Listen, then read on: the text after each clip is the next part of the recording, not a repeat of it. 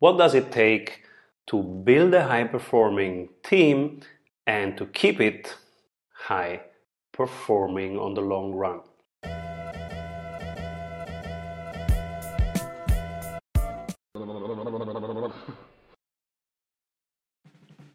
Hello, sprinters. After many requests, we do the high performance session now. What does it take to build a high performing team and to keep it high performing on the long run? We booked consultants that worked with us in a specific bottleneck situation where we wanted to make our team better. And these consultants from a leading institute in the world, they costed us 25,000 euro per day per consultant, and we had two of them for uh, one day, once a month, working with us. And you can imagine how we spent a lot of money there. And would it recommend it to every team? No. Would it? Would we recommend it to every team um, where the context, in context of their cash flow and the, of their surplus liquidity and their profitability, is appropriate? Yes, definitely. But you won't need it anymore because the key things we learned from them, I'm going to share with you right here, right now. You want to make your sales more repeatable and reliable? Do you want to have less volatility and more growth in your revenue per month? At Strategy Sprints, we do only one thing strategy in sprints. Strategy means having more revenue through a better offer. In sprints means having more energy in your team every week. Check out if your ROI is as high as it is for most service based and online businesses and startups we work with, which is over 100%. You can see it in just 15 minutes by going to strategysprints.com slash sales and completing our online exercise to know what your ROI would be with our accelerator program. We are ready to sprint. Are you? So, first, what is a team? A team is a small number of people with complementary skills committed to a common purpose, to common performance goals, and to common approaches to get that goals for which they hold themselves mutually accountable. That's the, day. the standard definition by Katzenbach, and we would also add they create systems to hold each other accountable. Let's see how this looks like. Now, somebody I really follow and like to read and like to uh, uh, listen to his interviews and visit his masterminds is Peter Diamandis.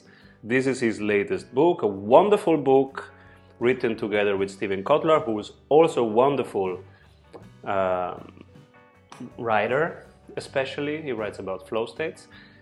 Peter Diamandis is somebody who uh, can teach you to ask big questions. And one question that is really important in this context that I like to quote Peter Diamandis for is what is the area of your business where you should be shooting for 10x growth and not for the 2x improvement that you are mostly, like uh, most teams, going for? So challenge yourself and think of, let's say your goal is to make 1 million in revenue this year.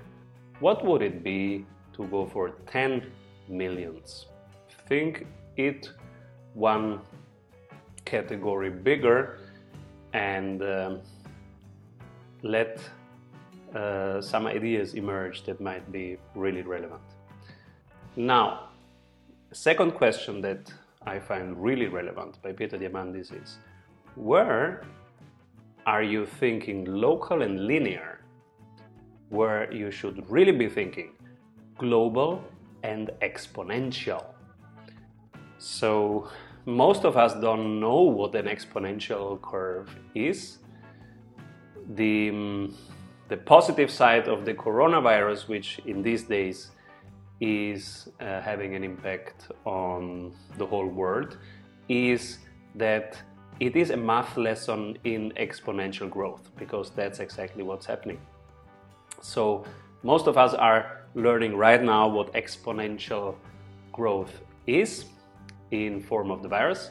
Try to apply that curve to your business growth and um, see if it can inspire a new pattern of thinking because you will automatically work on form, fit, and function of your systems if you ask this question. Now, there is a standard book that this very expensive consultant used, and it's called Senior Leadership Teams by Hackman Wageman.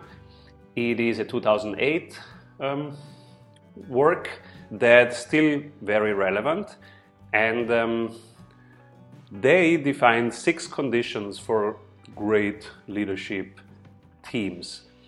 And um, these are should be a real team, not just name itself a real team. The right people, compelling direction and purpose, a solid structure, a supportive context, and team coaching. Let's see what it's inside there when you go into the details. So, real team has clear boundaries. It's clear who is on the team and who's not.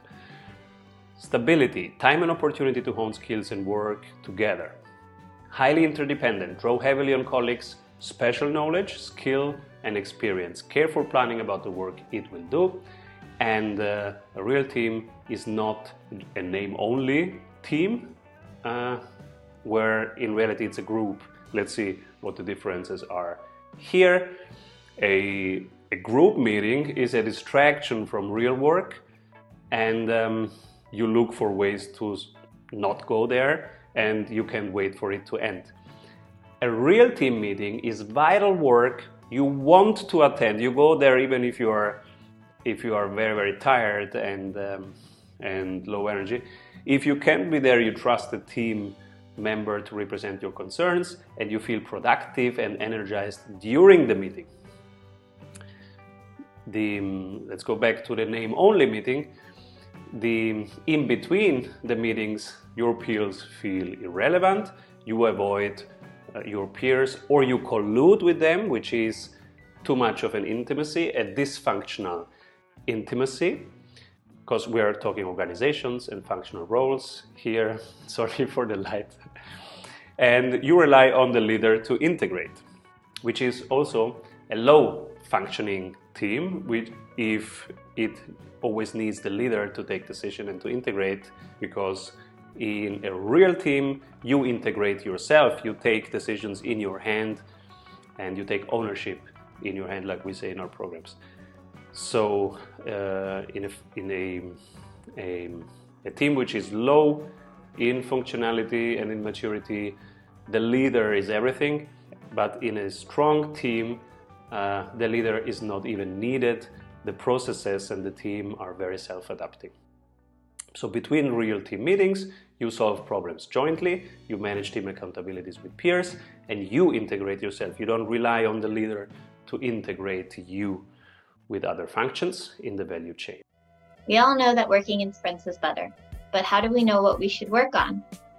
You're in luck because we have a 15 minute exercise that will give you complete clarity on where to take your project next go to strategysprints.com slash sales to complete our short exercise and meet one-on-one with an expert sprint coach to identify your number one bottleneck.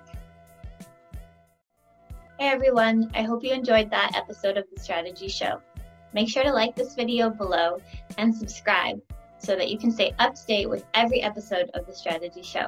Get daily CEO tips from CEOs for CEOs.